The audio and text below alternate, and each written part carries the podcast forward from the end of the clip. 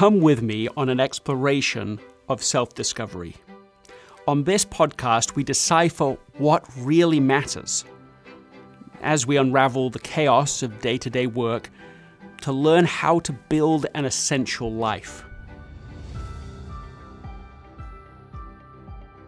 Welcome to the What's Essential podcast. I am your fully British, mostly essentialist host, Greg McKeown, and it's really a delight to have you here. Thank you for spending a moment with me and my guests every week to reflect on really what matters most. If your life is anything like mine, you've probably got far more problems to handle than you possibly can in a day. And the temptation with that is to try and overdo it, get overwhelmed by all the challenges around you. You can even quite easily, especially in today's environment, get a little negative with yourself, with the people around you. In fact, almost always it's with the people who are most essential to you. We often show up worse with them than anyone else. We get overwhelmed by the task, even though it's the most important relationships in our lives. In today's episode, you're going to learn how to make this a lot easier. To be able to make progress by rediscovering the importance and power of small wins, of catching people doing the right thing. And I'm frank to say that I struggle with this sometimes in my own family, and so for that and many other reasons, I have invited Anna McKeown, my wife, to be on the show again today. She's wicked smart, she's seriously wise, and you have asked for more of her on this show. So we're going to do that, at least, let's say, once a month together. So with that, Anna, welcome back to the What's Essential podcast. Thank you. It's a pleasure to be here. Is it a pleasure to be here? Yes. I get a little bit more time with my amazing, handsome, talented husband. No, that's why all of this is a facade. It's just so that I can hear such affirming things from you. That's why we're doing this. Okay, so this type of episode, we've come up with a name together. Can't tell whether this is clever, cute, or sort of bad. Tell us about the name that we came up with. Q&A. That feels very underwhelming now that we got to it there, right? Yeah, you built it quite up. Yeah, that was my fault. So Q&A, right? So of course it's a Q&A because it's question and answer, but also why else? Well, when I first met you, my love, you went by the nickname of Q because of your last name, McKeown. So I called you Q for probably the first year of our marriage. I don't even know when we shifted to Greg, but yeah, you are Q. That and even when you say it reminds me of that time. It was so magical, so I kind of like that anyway. But and then of course you're Anna, so it's like Q&A. It's you two, it's us two together doing this. That's why these are the Q&A episodes. All right, that's enough. No one needed any more from that. So today, this idea of progress, of catching people doing the right things, I want to get into this by thinking of the last time that you were pulled over by the police. Not trying to make this awkward, but let's go. Oh, you know what? I remember the last time I was pulled over. It was probably, 5 or more years ago. What were you doing? Really? I was in stop and go traffic in like the town. I wasn't on the highway or anything. And I was trying to find some directions, and I had my phone in my hand. No. And a cop was on a motorbike and just strolled up on his bike next to me because I think my car was stopped and knocked on my window and smiled at me. While you're still holding the phone. Yeah, of course. Well, I saw him there, and I was like, oh. He's like, yep. Pointed at the phone. And he points at the phone. He says to go down. What are you thinking at that moment? Now, he's pulling you over. Well, I've been caught, and I was trying to be good. I wasn't trying to break the law, but I had, and he'd caught me, and there was no way out. And you're wondering if he's going to what? Give me a ticket or a warning. Yeah, that's the question, isn't it? Mm-hmm. A warning or a ticket. You didn't think. Of course you didn't think. Nobody thinks. is this going to be a good ticket or a bad ticket? No way, yeah. That's the thing, right? We all know that you're thinking, is this going to be a good ticket or a negative one? Because why? Well, I certainly have never had a good ticket. Right. But Ward Clapham, a police chief in Richmond, Canada, questioned that assumption that we all hold. Tell us about him. Well, there is a well-established approach to cracking down on crime, and that's to pass new and harsher laws, set stronger sentencing, or initiate zero-tolerance initiatives. In other words, to do more of what we already do, only more forcefully. And for years, the Richmond Police Department followed these core and long-held practices of police systems everywhere and experienced the typical results: recidivism rates at 65% and spiraling youth crime. That is until a young, forward-thinking new superintendent, Ward Clapham, challenged them. Why, he asked, do all of our policing efforts have to be so reactive, so negative, and so after the fact? What if instead of just focusing on catching criminals and serving up ever harder punishments after they committed the crime, the police devoted significant resources and effort to eliminating criminal behavior before it happens? Out of these questions came the novel idea for Positive Tickets, a program whereby police, instead of focusing on catching young people perpetrating crimes, would focus on catching youth doing something good, something as simple as throwing litter away in a bin rather than on the ground, wearing a helmet while riding their bike, skateboarding in the designated area, or getting to school on time, and would give them a ticket for positive behavior. That's such a game changer. I mean, just think about how different that is and how timely that conversation is, given the whole raging topic that we have in society around police and crime, and I suppose this false dichotomy between you can either just be brutally hard or you have this sort of other extreme on the other end of, okay, defund police. And here you have this third alternative, this Ward Clapham saying, well, it's not about being tough versus not tough. It's just about finding smarter ways to fulfill a different essential intent. His essential intent wasn't law enforcement. His essential intent was to end crime. It's not to say that there isn't crime. It's to say, how can you try to change the conversation, catch people doing the right thing? And the results of it were unbelievable. Reduced recidivism rates from 65% down to about 8% in youth. What an amazing thing that is. Think of all those lives changed just from that single statistic. He took the overall crime rate down by 40% over a 10-year period, and the overall youth crime rate cut in half. Ward Clapham gave out 30,000 positive tickets a year. That's 3 times more positive tickets than negative tickets. And that's what changed the culture and brought about these tremendous results. This episode is sponsored by Shopify. Selling a little or a lot, Shopify helps you do your thing however you cha-ching. Shopify is the global commerce platform that helps you sell at every stage of your business.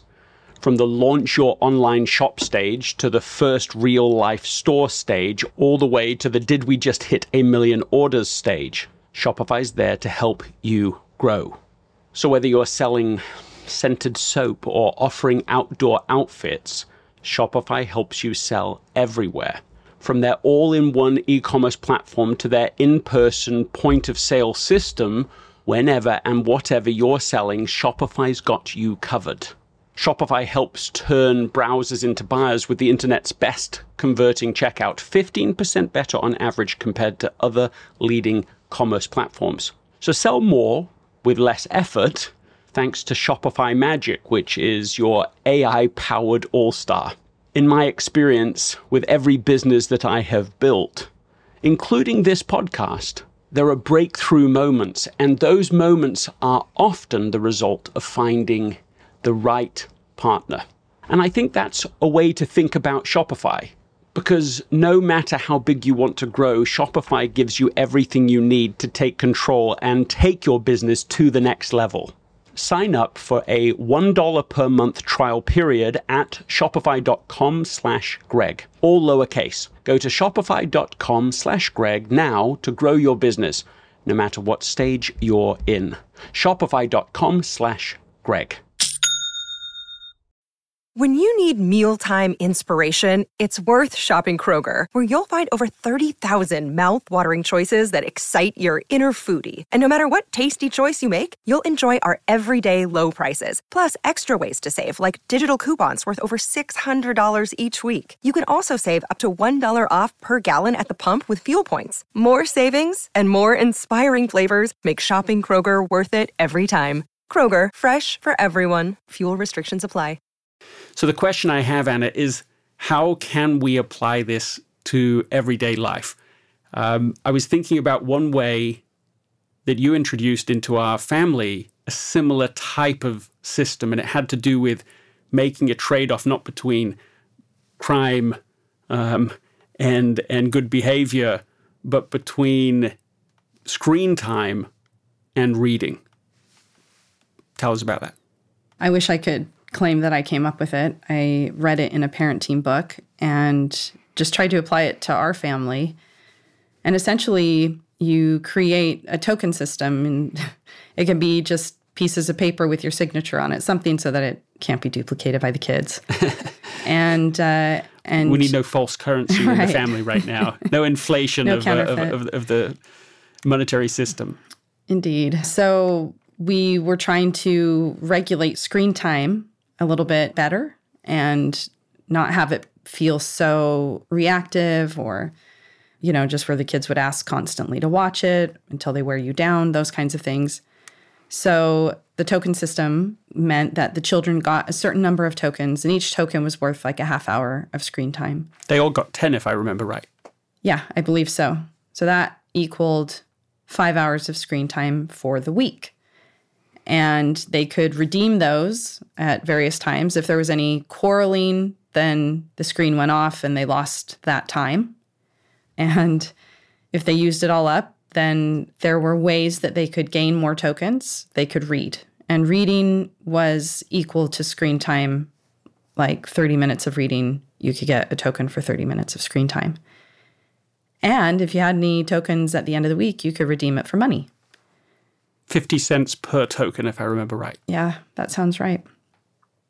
So that was big bucks back then for our little ones. Although they didn't really redeem them much in the end, but it's a good motivator, and we were happy to redeem them if they ever turned them in. Well, it established that there was an actual value to the token. Yes. And what happened was screen time started to go down and reading started to increase, because by just opening a book for 30 minutes, if it was a good book, if it was interesting, then they naturally wanted to keep reading. And they weren't always keeping track of that time, to be honest. So reading went up significantly. And they still definitely spent time on screens at various times during the week. It's not like that disappeared. But the hassle or the demands for it were tempered by the question of like, well, do you have any tokens? Have you read it all today? Often they couldn't redeem those tokens till they'd gotten certain things done anyway. It wasn't like you could redeem a token any time, day or night. And so, yeah, it brought a certain kind of order, and it definitely brought a positivity to screen time and reading, and just created kind of a system that was not strained, not unpleasant for everyone, not win-lose, but a positive culture around those things.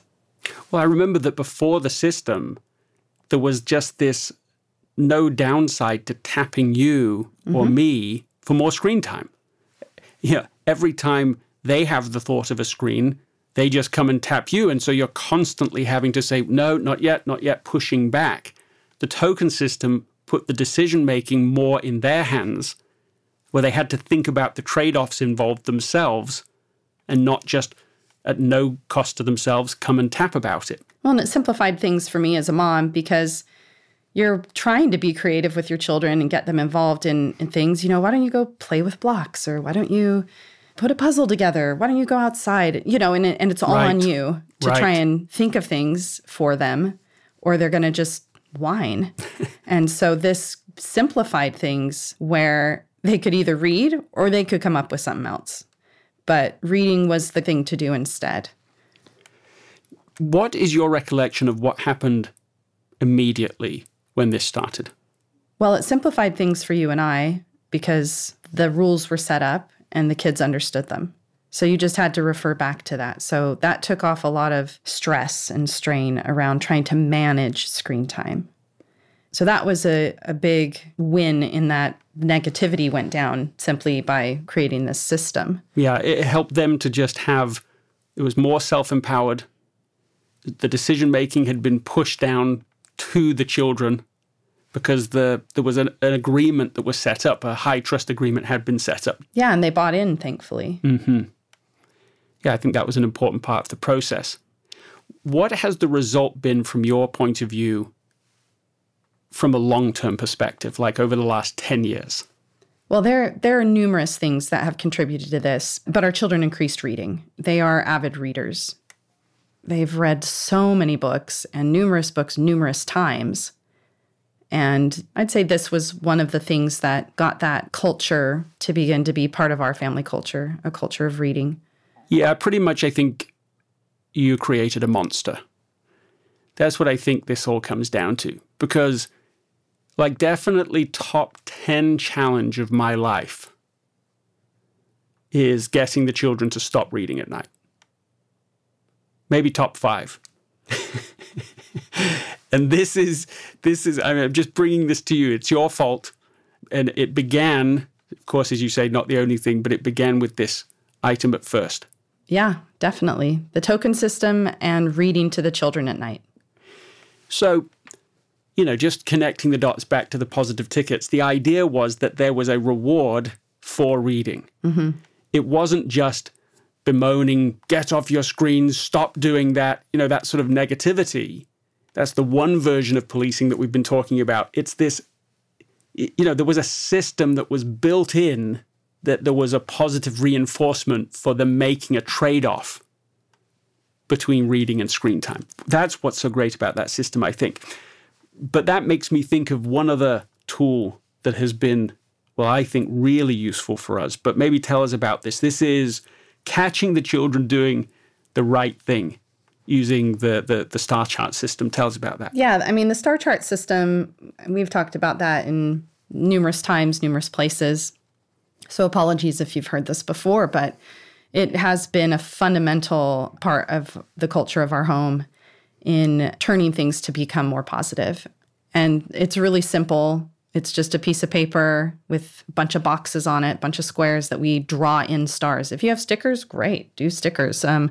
For us, it's just easier to just draw them in. And they've become quite pretty over time with certain graphics and things that you guys will draw on them. Yeah, I did one. I did a Spider-Man once, like a color. What would they be called? Yeah. The color, the come paint on. By number. What's that? Paint by number. Like almost a paint by number type thing, and it was a big Spider-Man chart, and it took them so long to finish that chart. It was almost impossible. They did not appreciate that. They liked it at first because it looked great, but over time they didn't love it because it was almost impossible for them to get the reward. But that's the idea, right? That you don't have to start complex like that. You probably shouldn't do it as complicated as that, but you have a reward when everybody has filled in this chart. You all get to what kind of things have been selected. We've done movie nights out at the theater when we know movies coming out and we want to take everyone to go see it. That's why we had Spider-Man on the thing. It was to go and see the new Spider-Man movie. Yep. It was opening. I think you did a gauntlet once. We're obviously Marvel fans, so you did the... I did the fist. I did the... So yeah, we had the Thanos gauntlet as one of them when we wanted to go see Endgame. And but it could be anything. It could be just time together. It could be an outing. It could be camping. That's been one of ours, or trip somewhere, depending how big you want to make the star chart. It could be for something smaller like a popcorn and movie at home night or dinner out as a family. Choose something. You do it together so everybody knows what it is. This isn't like a little star chart for one person. This is a reward that everybody gets. How does it work? How do you get to color one in or to... Yeah, anytime you catch anyone doing anything right, basically. What happens then? Then you give them a star. and they get to go and run over there, color it in. Yep, absolutely. And I don't remember when we started the star chart, but the whole principle of trying to catch your kids doing something right was something that I'd read about and really bore fruit immediately upon trying to implement that in our home. I mean, I was amazed at the positive effect that had. I mean, it really is like the idea of positive tickets. We all just want to know we're doing good. We all just want someone to say, hey, well done, good job. And with my kids, I remember reading this in, I don't remember what book, but it said, when you see your kids playing together nicely, the last thing you feel like doing is interrupting that to tell them they're playing nicely. You're like, oh, yeah, we have a moment of peace and harmony in our home. I am not interrupting that for the world, you know? Right. And this suggested that you absolutely interrupt it. You absolutely go in there and you praise them and tell them how wonderful it is that they're playing nicely together and how what a nice feeling there is. And look at you doing this together. And, oh, I love how you're building that or coloring that or whatever, or how you've created this house with your dolls or built this thing with your Legos, whatever the thing is. Mm-hmm. And I remember reading that and having a paradigm shift because I didn't want to do that when things were going well. It was enough of a shock to my system reading that I'm like, okay, I'm going to try this. And it was amazing. I mean, my kids glowed. They glowed. And then they wanted to continue doing the thing that was great, you know, doing the thing that was good. And I'd look for little things. It didn't have to be anything monumental and I didn't have to withhold my praise waiting for them to do that good thing. You know, it was like, okay, what are you doing right now? Oh, look, you put that sock on. Good job. You know, I mean, we're talking about really little kids, but still you're like, wow. You got your shoes on all by yourself? Wow. You know, making such a big deal about those things again and again. And any behavior that you would like to encourage, you know, kindness to each other, hygiene, whatever, you know, all those things you want to see. Now you're talking like you have teenagers. Oh, hygiene is a forever battle, isn't it? You know, but, you know, and they're little too. But it just brings such a lovely feeling into the home, and I mean, and instantly. So that's interesting. But you said that you were shocked at the effect of it. Yes. Yeah. What was shocking to you about that? How it made my children glow. How happy they were, and how like they would light up. Their faces would light up just from me telling them that I thought they did something good. I mean, it's really touching as a parent, really, to think of the influence that you have for good. I think we sometimes forget it because we're with each other all the time, you know? Yes, and you're describing something I think that's like on the edge of magic, that you can do a tiny thing and pretty confidently imagine a positive reaction from the other person. But let me just explore one more thing with you. When you read it, it really surprised you. And hearing you say that now actually surprises me that it surprised you. They were really little when I read it. Does it surprise you because it's been a part of our family for so long? Maybe. But that's what I'm trying to get back to is what it was about that moment that, I mean, you must have been thinking something else previously for it to surprise you in that moment. Yeah, and it was peace and quiet, you know, how rare those moments were and how much I didn't want to interrupt them. I see. So it's specifically to do with the idea of interrupting someone doing something right by telling them. Yes. That was what surprised you. Yes. Yes, because you're making a trade-off you would never normally make. Oh, they're doing it right. Leave them alone. Right. But then how do they know? Yep, exactly. This is good. This is right. And you're getting it right. Yeah. And the temptation as a person to see what someone else is doing wrong is so strong. You know, of course, it's true as a parent. You walk into the room. Well, we're trying to teach our children so much over the course of their lives with us, you know, so there's so much that you can potentially correct, and we can just become correction heavy. We can become the old style police officer. Right. Always pulling them over for the thing they're doing wrong. Well, and, you know, have you ever, I know in our home it's happened, where you walk in a room and the children leave. That happened to me this week. Yeah, I know. I kept seeing, is that why you're talking about it? Maybe. No, literally, I've seen one of our daughters. Like, if I walk into the room, she does it in quite a cute way, but she'll literally slink off. Like, and I know exactly why she's doing it. But she's not doing it because I'm going to tell her off for something, but because I'm going to ask her to do something because we're, you know, we've been doing this. But yeah, when every interaction becomes a request or a correction, you can start feeling that vibe in the home, and the kids don't want to be around you. No, literally, they can feel the vibe. It's like in the air. I can, hold on, wait a second. I can sense he's here. He's coming into the room. No, this is... Right. So, Greg, what would you do based on what we're talking about if you were walking in that room right now? No, you cannot be really live coaching me for what we need to do differently right now. Oh, I so can. What would you do? Well, I mean, of course, do you remember what that child was doing when you walked in? Are you thinking of something very particular? No. But I can imagine, because every time I walk in the room with one of our kids, they've got a book. It was our youngest that I was thinking of. So was she listening to a book? No, she just was in the room. She was already in motion. But me moving into it, she definitely just like quietly, quickly exited. She just wanted not to be given a job in that moment. Oh yeah, she's Olympic level at flying under the radar. She's Olympic level at that. That's exactly what it is. But still, I mean, I'll tell you what I have been doing this week with amazing results. And I've barely done it well. But is this idea of trying to spend 10 minutes one-on-one with each of our children each day. Yeah, I walked in on you doing that the other night. I was like, huh. And there was such a good feeling.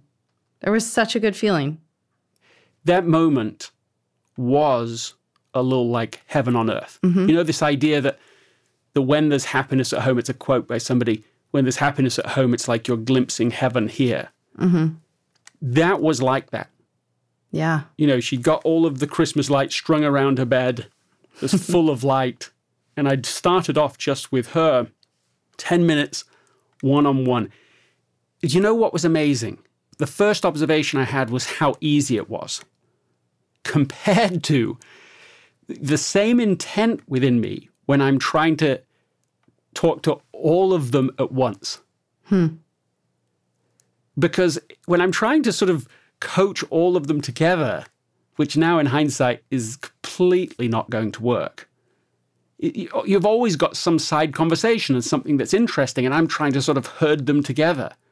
Once it was one-on-one, all of that distraction was gone, and it was just this positive, completely, I don't know, I couldn't believe how easy it was. I don't know what else to say about it, but she was so open, and she was glowing.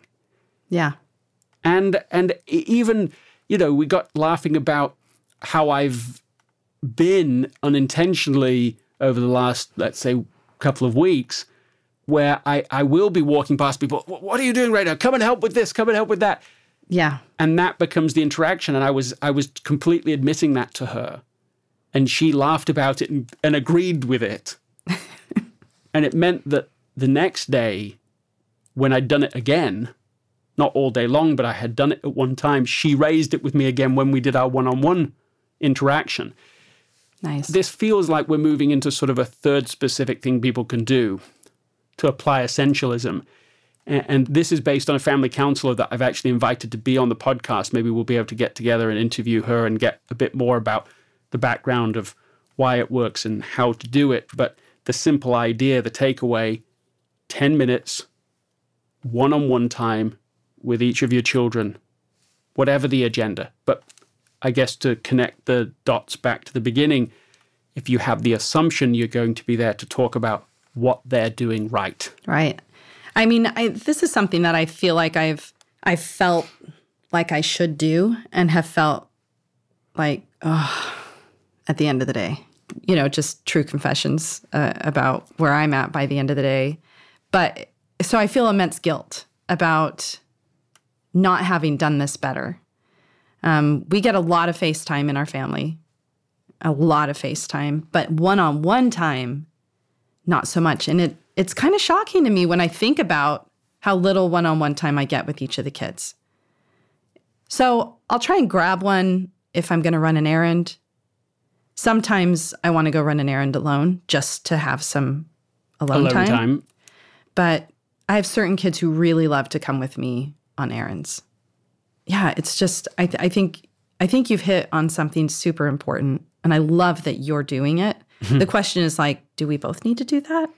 I'd like to ask that counselor if that's something that we both should be doing every day, or if we can tag team it, or, you know. Or tag what. Team, it feels more realistic to me right now, based on my experiments with this over the last just even literally 2 or 3 days, because, you know, even just 4 extra one-on-one time things to do every day is a bit tricky.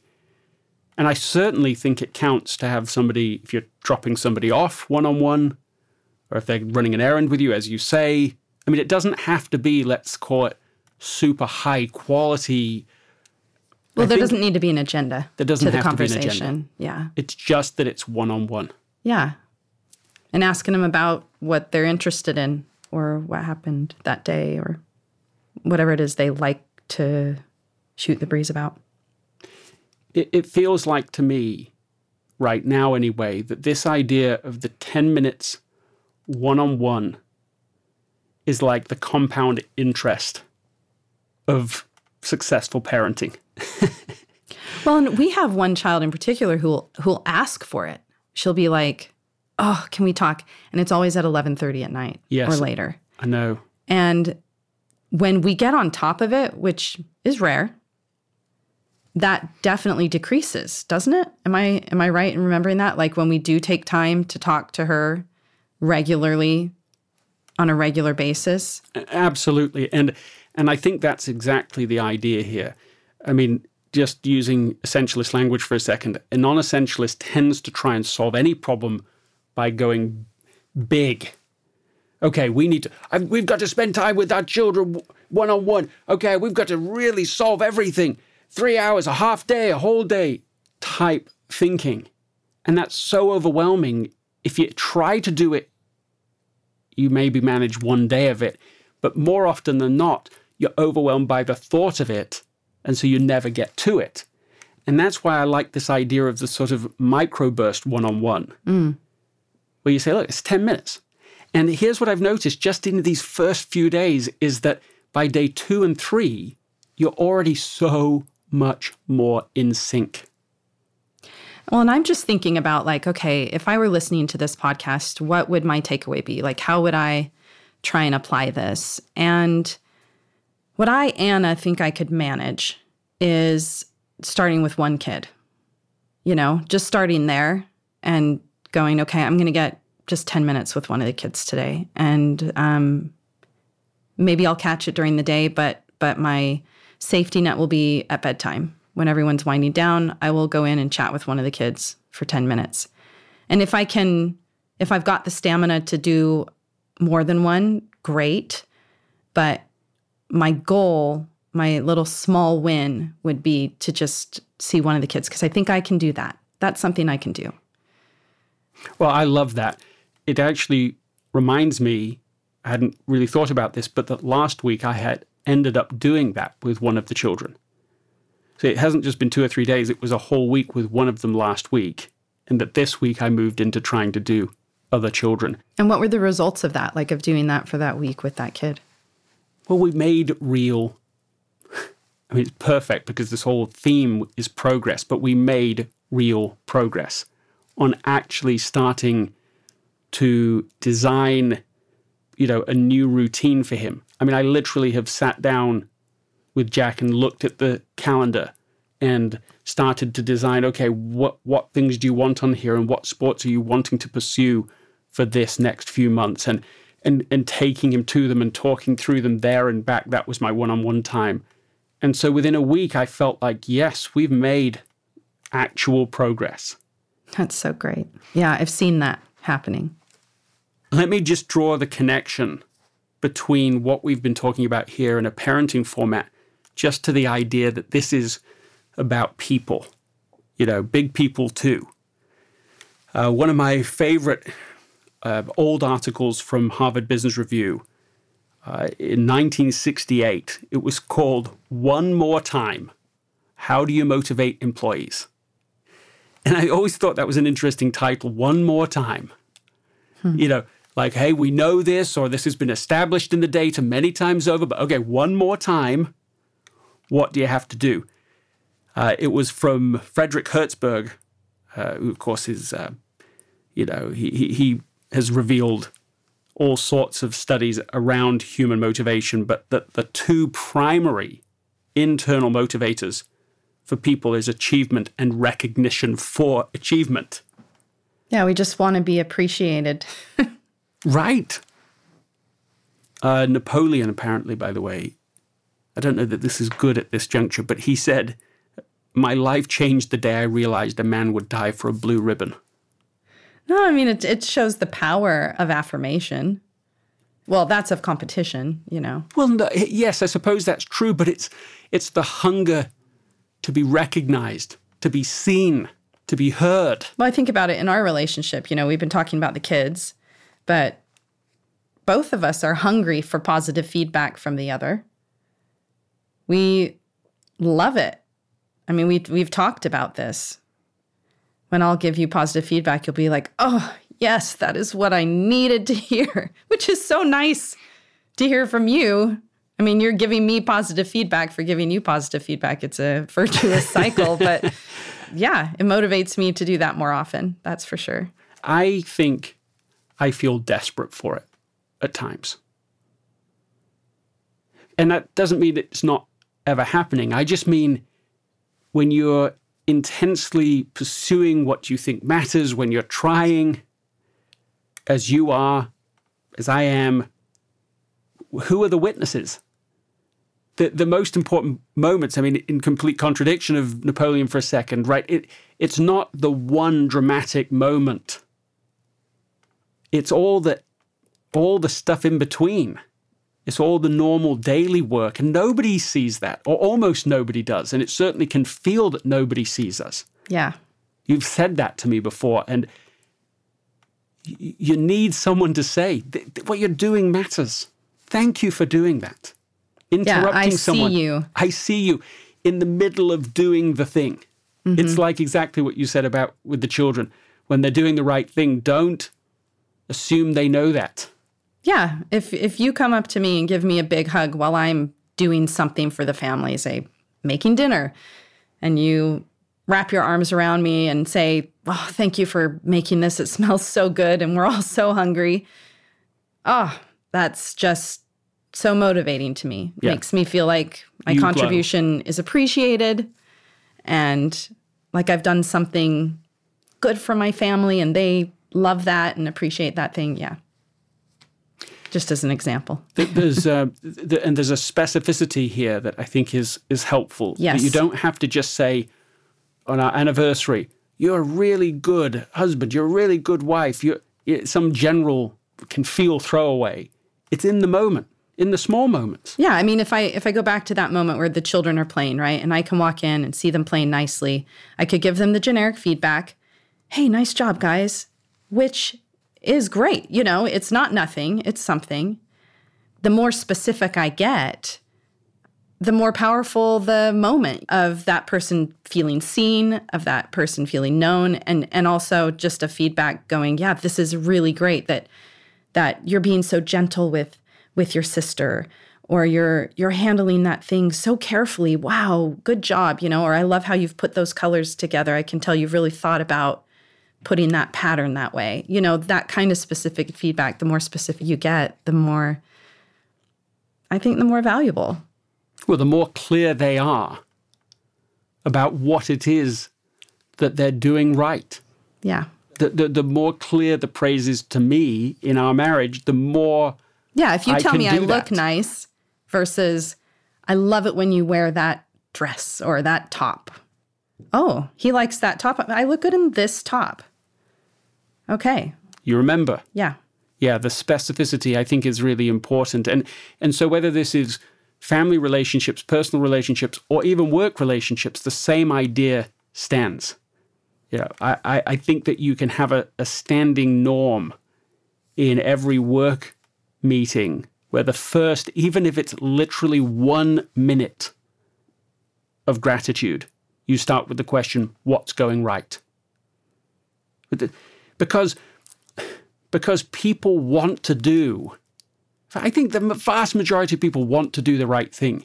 And we should never assume that they know what that right thing is from our point of view. How would they know? I mean, we have to give that feedback, and this positive feedback is a way to do this. This is positive tickets. This is the idea of the power of small wins. This, I think, is the way to get progress in the things that matter most. Anna, thank you for being on the What's Essential podcast. Thank you for inviting me on the podcast. It has been very enjoyable. I love your questions. I enjoy your insights, and I really enjoy this time that we get to spend together. It is very valuable to me. I love hearing you go back and remember specific parts of our lives together and the natural, spontaneous excitement that comes up as you do that, as you relive them and re-remember them, and the energy that comes with that. It is always thrilling to be. I mean, I've always felt this, that your smile can sort of light up the whole room, and as you do that, you're a bit like that, like the literal star, you know, like in what's the movie? Come on, it's a weird movie, but.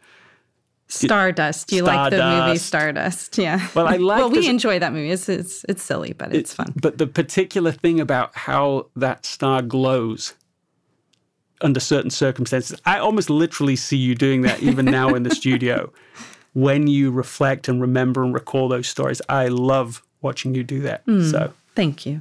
Thank you. Well, we've come to that time again, the end of the show, and. Very sincerely, I thank you for listening, for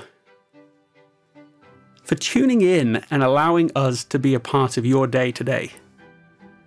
You know, wherever you are, in the middle of all the things that you have grappling for your attention, you've invested some of your precious life with us. That's just a beautiful thing to me, and if you have found this conversation useful, if you found something in it that's valuable to you, I'd like to ask you to do a favor, to go on to Apple Podcasts and write a review. And as a thank you to the first 5 people who write a review of this episode, I'm sending a copy of Effortless, Make It Easier to Do What Matters Most.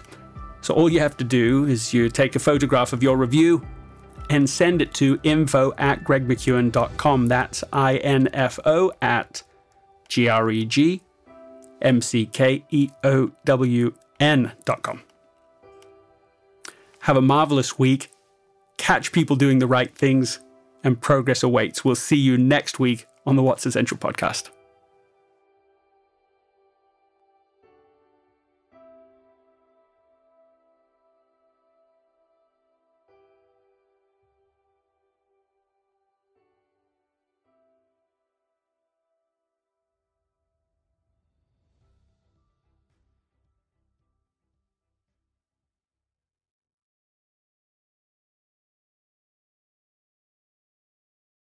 This episode is brought to you by the Yap Media Podcast Network. I'm Hala Taha, CEO of the award-winning digital media empire, Yap Media, and host of Yap, Young and Profiting Podcast, a #1 entrepreneurship and self-improvement podcast where you can listen, learn, and profit. On Young and Profiting Podcast, I interview the brightest minds in the world, and I turn their wisdom into actionable advice that you can use in your daily life. Each week, we dive into a new topic like the art of side hustles, how to level up your influence and persuasion, and goal setting. I interview A-list guests on Young and Profiting. I've got the best guests, like the world's #1 negotiation expert, Chris Voss, Shark, Damon John, serial entrepreneurs, Alex and Layla Hormozi, and even movie stars like Matthew McConaughey. There's absolutely no fluff on my podcast, and that's on purpose. Every episode is jam-packed with advice that's going to push your life forward. I do my research, I get straight to the point, and I take things really seriously, which is why I'm known as the podcast princess and how I became one of the top podcasters in the world in less than 5 years. Young and Profiting Podcast is for all ages. Don't let the name fool you. It's an advanced show. As long as you want to learn and level up, you will be forever young. So join podcast royalty and subscribe to Young and Profiting Podcast, or Yap, like it's often called by my Yap fam, on Apple, Spotify, CastBox, or wherever you listen to your podcasts.